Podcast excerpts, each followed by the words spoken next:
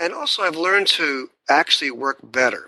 An interesting thing, I think I worked so many hours when I was younger, not because necessarily a workaholic or a crazy person, but I, I think I was undisciplined. And oh, people sure. say, You're the most disciplined guy I've ever met. Not really.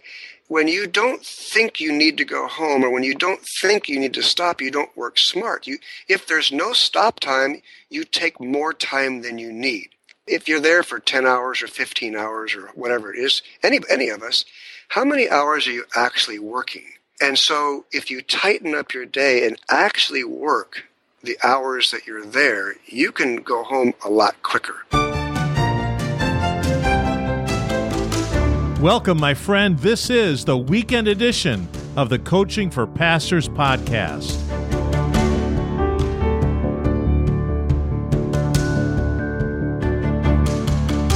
This is weekend edition number 31. Welcome, Pastor. It is the weekend. It's if you're listening to this on the day it comes out, it's a Saturday. I love Saturdays. Actually, I love Fridays more, but Saturdays are a, a close second.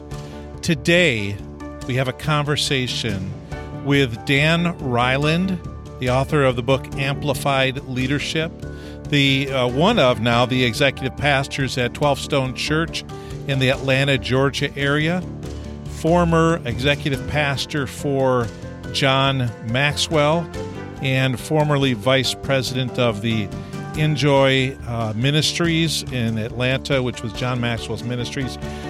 Dan Reiland has been on my 200 Churches podcast many, many times.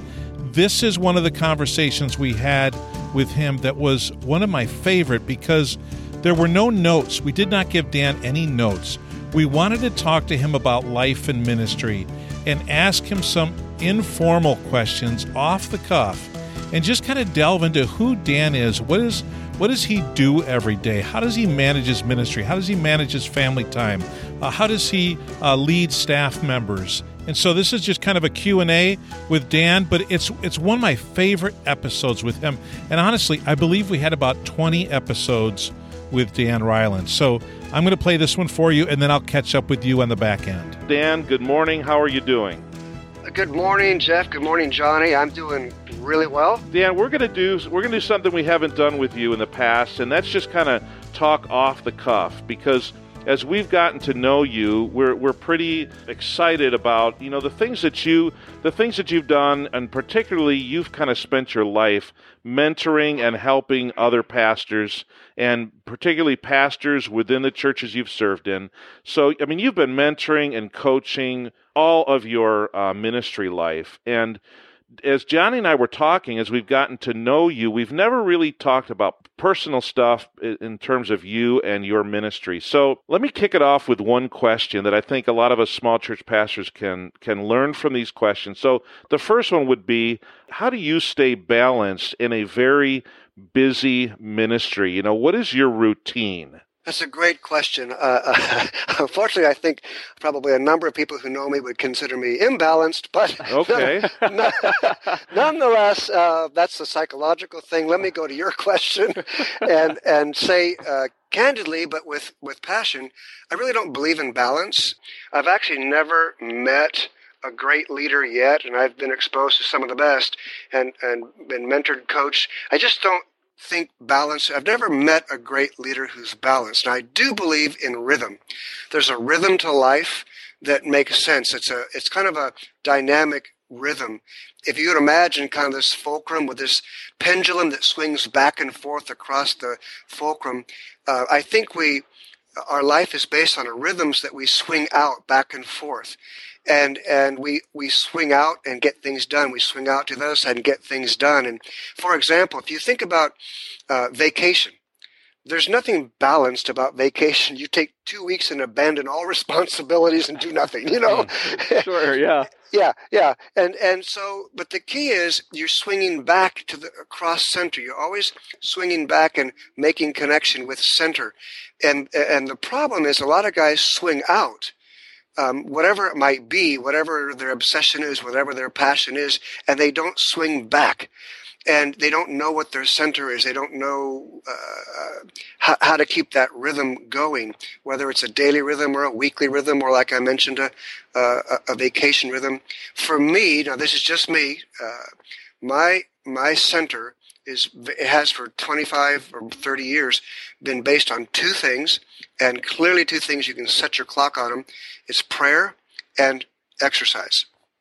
Yeah, you mentioned that in a recent episode. I did. Okay. But, but, yeah, but but we didn't talk about it at all. It was just a kind of an aside. Well, so there it is. I mean, I think that my if I if I don't have my prayer time, or if it's not long, or if it's uh, just not connecting, or if I miss uh, my run uh, for the day, uh, I'm just off off kilter. I'm, the, the, the, the rhythm isn't there. My, my family, the, just who I am and how I behave and all that kind of comes out of that, that center. And I think it's what's great and important is for, you know, you and Johnny and the listeners and pastors and people in general. What, what is your center? What keeps you balanced? What is it for you that keeps that dynamic balance lined up or dynamic rhythm lined up. And let's go ahead and return back to the word you started with that produces a balanced life. So you've had your prayer time and your run. Uh, you get to work. What what do you? What's like the first thing that you do with your day? What's your kind of daily routine? Well, here's what's interesting. Why why I perceive, at least for, again for me, why I need that that kind of uh, that those things that I can count on those two things because most of my days don't look alike. I they're they're full, they're fast. One day might be have four or five hours of writing a leadership lesson. One day might have six, seven, or eight hours of people appointments. Another day might be uh, administrative, you know, people running in, lots of emails, there's constant, uh, you know, lots of interruptions with uh, over 130 or whatever people on staff, and that's my part of one of my larger responsibilities. You can imagine there's a lot of questions, a lot of things going on, a lot of changes happening. So things are moving quickly, and so while I can tell you on on the centering part, you, it's like a, a clockwork. The rest of my week looks like it's like manic and out of control. so, so uh, what I try to do in between those the, the schedule and the appointments and the things that get added in and the writing times and the, the drop-ins and the emails and is I, I do try to build in and I wasn't good at this when I was younger. I try to build in some margins because the margins always get filled. For example, when, if we're going to recording here together for an hour, I'll try to have uh, Leslie not book something for the next 15 minutes because that's a chance for me to return a call or hit an email or two or three staff members might say, Hey, can I just see him for 30 seconds or whatever it might be. I used to have no margins built in for anything and I would get so backlogged and I couldn't jot a note or answer an email or set up an appointment or do anything. So um, again, I think it's more in the practices more than what does my day look like. And I think putting in small margins throughout the day is a really great practice. Now, Dan, I'm curious. You said you have 130 staff, and I was thinking to myself, how how do you personally, how do you keep track? What systems have you set up? How do you keep track of 130 people? Uh, what systems have you set up? I mean, because some of them you're seeing more than others. Some of them are over some of the others. Just talk to us about that. Well, sure. The first place it starts is I have eight direct reports, and the entire staff reports to one of those eight people. Okay. And so I pour the majority of my time into the eight, and then there's uh, group time. There, there are group times where I'm doing leadership training, where I have everyone in a group. And then there are mid-sized connects where um, um, I, I might meet with somebody else for a training moment or a coaching moment or a clarity moment or a communication moment. But those are always driven with connection to the eight. They always know what's going on. Of course, any of them can do a, a walk in or a drop in or something. But the glue uh, that keeps all of that from being sort of a random hocus pocus, like fluid, make it up as you go, uh, is our maps. Um, we have uh, a, a, well thought out system and plan where uh, the, the, the staff have a map, a ministry action plan, and with three really clear parts. And we don't, I, I, think we've talked about this. We don't have to go into super detail here, but it kind of, in the net net is their job descriptions, their goals, and their leadership development plan. So because we stay up on those and we can review them quickly and we can send notes and we have leadership language play kind of leadership playbook language we use we know how to uh, we have um, system like system playbook language coaching that we can get to things quicker. Um, that's how we uh, actually find things and discover things because as you can imagine with a, a, a, staff of that size things can get lost in the cracks things can get dropped you can miss things you, there are people where you know there might be a part-time 15-hour children's staff person and i walks down the hall and i say who's that you know right and that, right that but but the systems help us keep up. So you might run into Bob and hey, good morning, Bob. How's your uh, ACT for your MPI doing? And he'll know exactly what you're saying. well, I hope it's not quite that mechanical, but I was thinking you guys are a fine-tuned machine over there, man. That's yeah, not quite like that. I mean, with a group that considers sarcasm a spiritual gift, we're not quite like that. but but, uh, but it's common language. You have common language that represents the major values of your church? Well, we have common language that represents the values. We have common language that represents leadership development. For example, let's take the mystery out of this. One of our playbook languages are Maxwell's five levels of leadership. Everybody on the team knows exactly what the five levels are. Everybody knows what they're working on.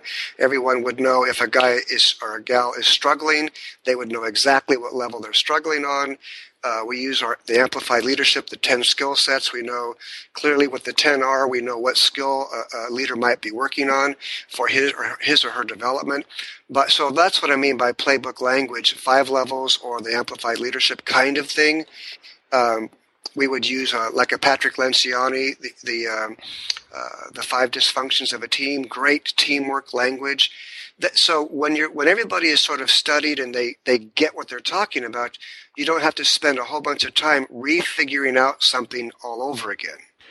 And how much language are you using? I mean, okay, so you gave us just three group, you know, three sets of things. Uh, yep. Where do you where do you stop with something like that? Because and here's why because as pastors we get bombarded with hey here's this new thing and here's that new thing and oh so and so just came out with this and you know it's all good but where do you begin and where do you stop with that kind of stuff well, that's a great question and a really good insight because you can get too much. Um, the two the two leadership ones I mentioned are the two primary ones we use.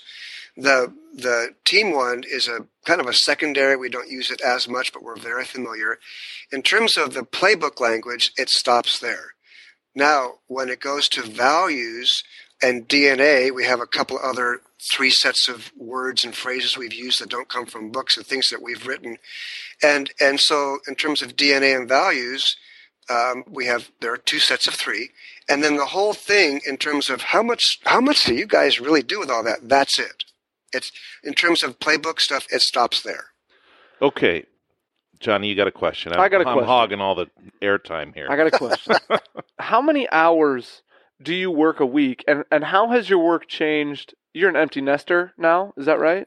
I am. How has your work schedule changed f- now from when you had kids at home?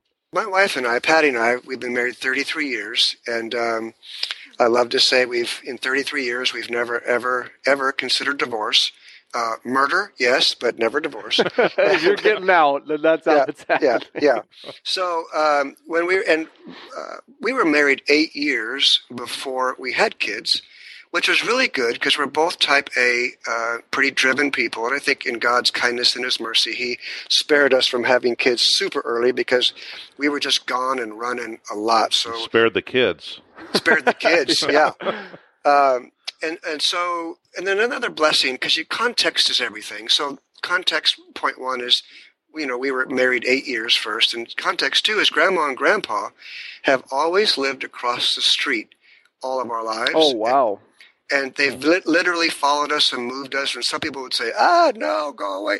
they, they, but they've actually been a wonderful gift, and we're very grateful. They're both 81 now, and still pop jogs five miles a day. Well, he walks Wow. five miles a day, and so, uh, so those are two contextual things that will help maybe absorb the fact that I, when I was younger, uh, definitely workaholic type, and I would put in 60 or 70 hours, no problem at all and and too much too but i just have a lot of energy and love what i love what i do but uh too much. And i think as i've matured and kind of figured some things out i've dropped my hours down to about 50 um, that would be my more consistent number these days.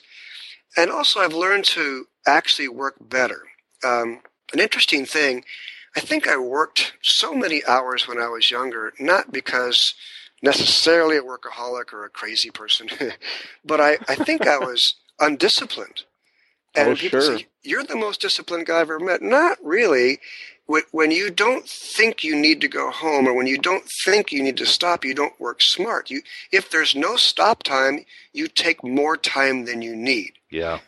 and so uh, and- and then i think when you get honest about how if you're there for 10 hours or 15 hours or whatever it is any any of us how many hours are you actually working?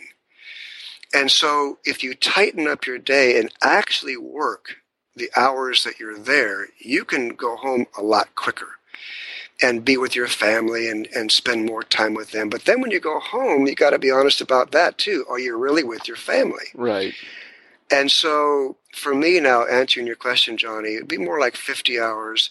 Okay. And the difference now is um, I have, I do a little bit more uh, work at, in my home office in the, a couple of quieter hours in the morning. So I might not even be in till 10, sometimes 9 or 10, because I'm, you know, I've got prayer, exercise, and some quiet hours to start. And then I, then I transfer here, come into my uh, uh, office here.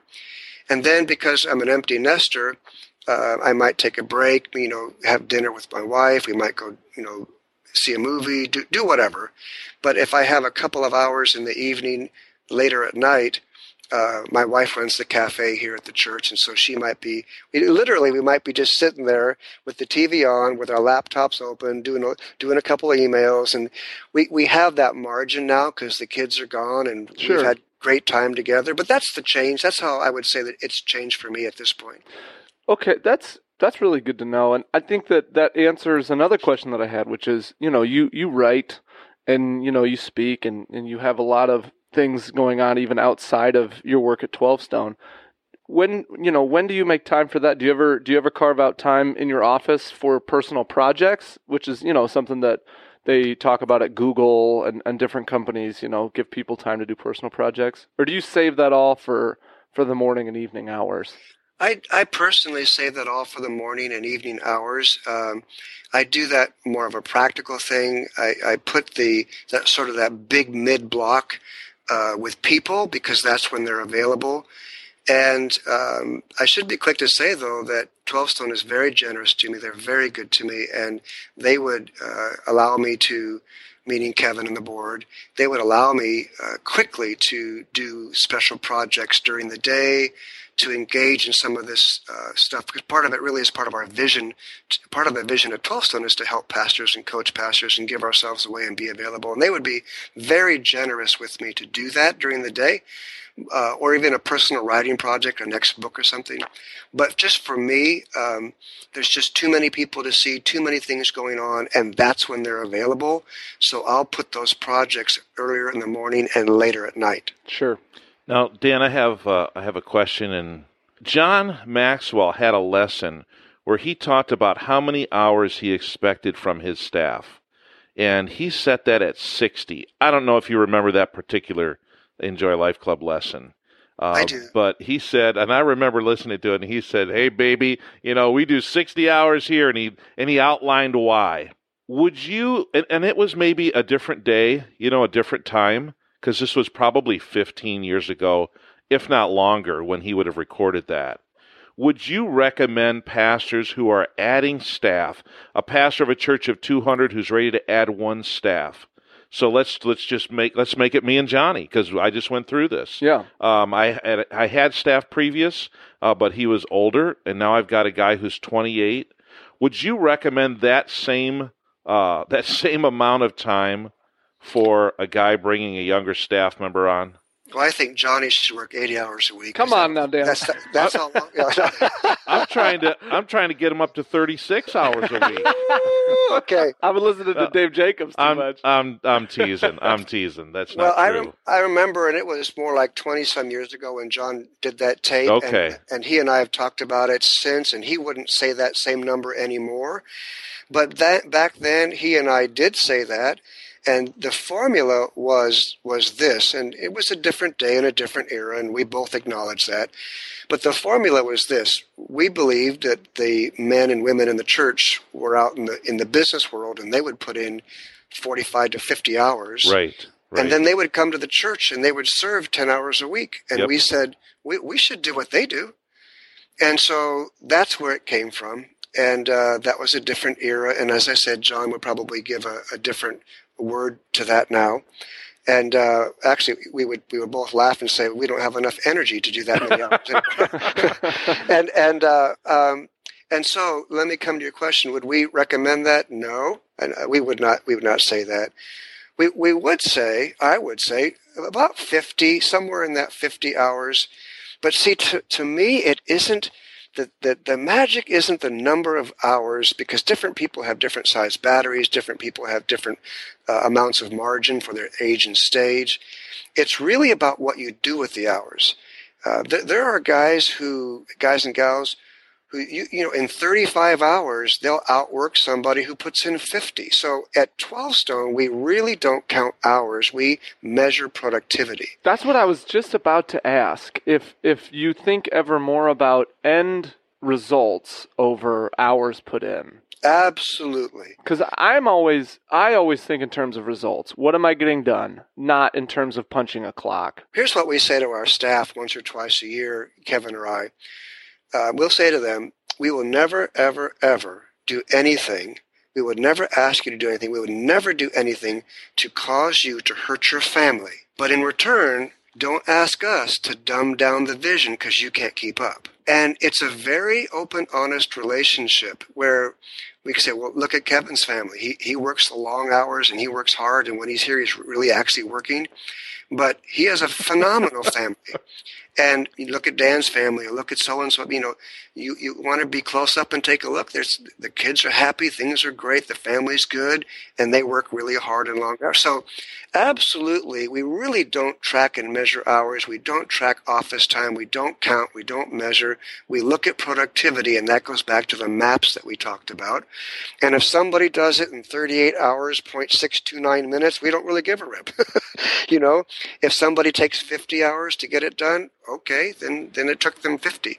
And of course, there's an ebb and flow to it. Right. I have one last question for you because we're running we're running close to time here. But how successful have you been at helping a non-administrative staff pastor or ministry leader become more organized, more administrative? So we're going here to wiring, natural giftedness, somebody who's just not wired. Because again, a lot of small church pastors are in that boat. They're just not wired for you know high intensity high complexity administrative type roles so how successful have you been taking somebody who's really not not wired for it and just helping them to become a little bit better I think I'm going to use the word better there. I, I think actually pretty successful in this way.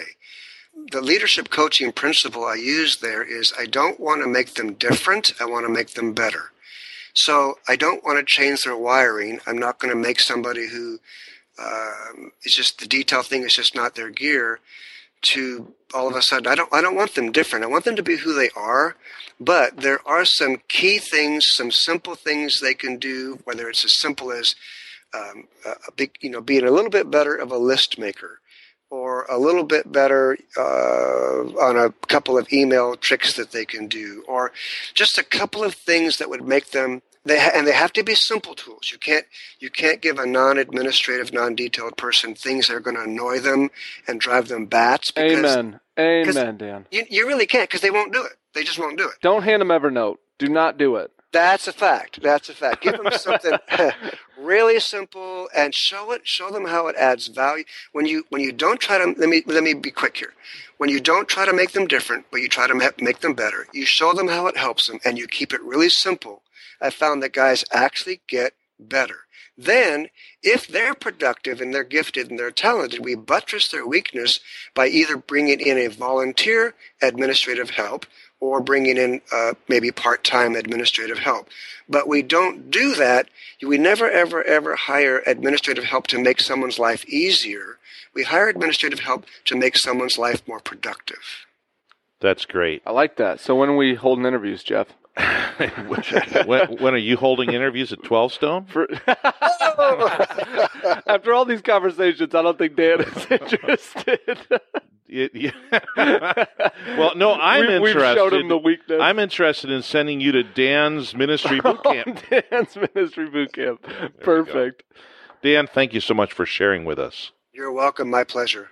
Well, there you go, Pastor. About 20 minutes and done, tightly edited by me because I am a sound editing professional. And I want to hone in on one of his answers when he's talked about prayer and exercise.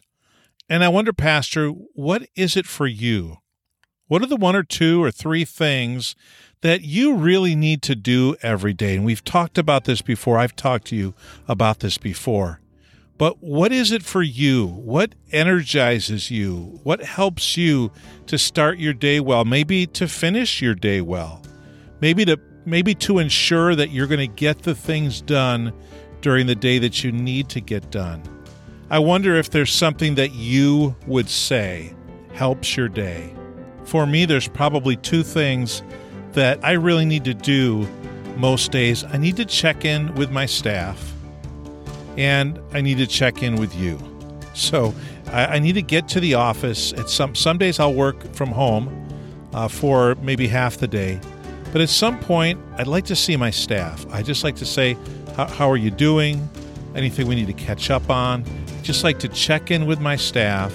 And then I like to check in with you. And I don't do that every day. Seemed like maybe to you that I would, but I do batch these episodes together. But most days I will be online and I will check in and see what the topics of conversation are for pastors online, the small church pastor group online that Dave Jacobs has.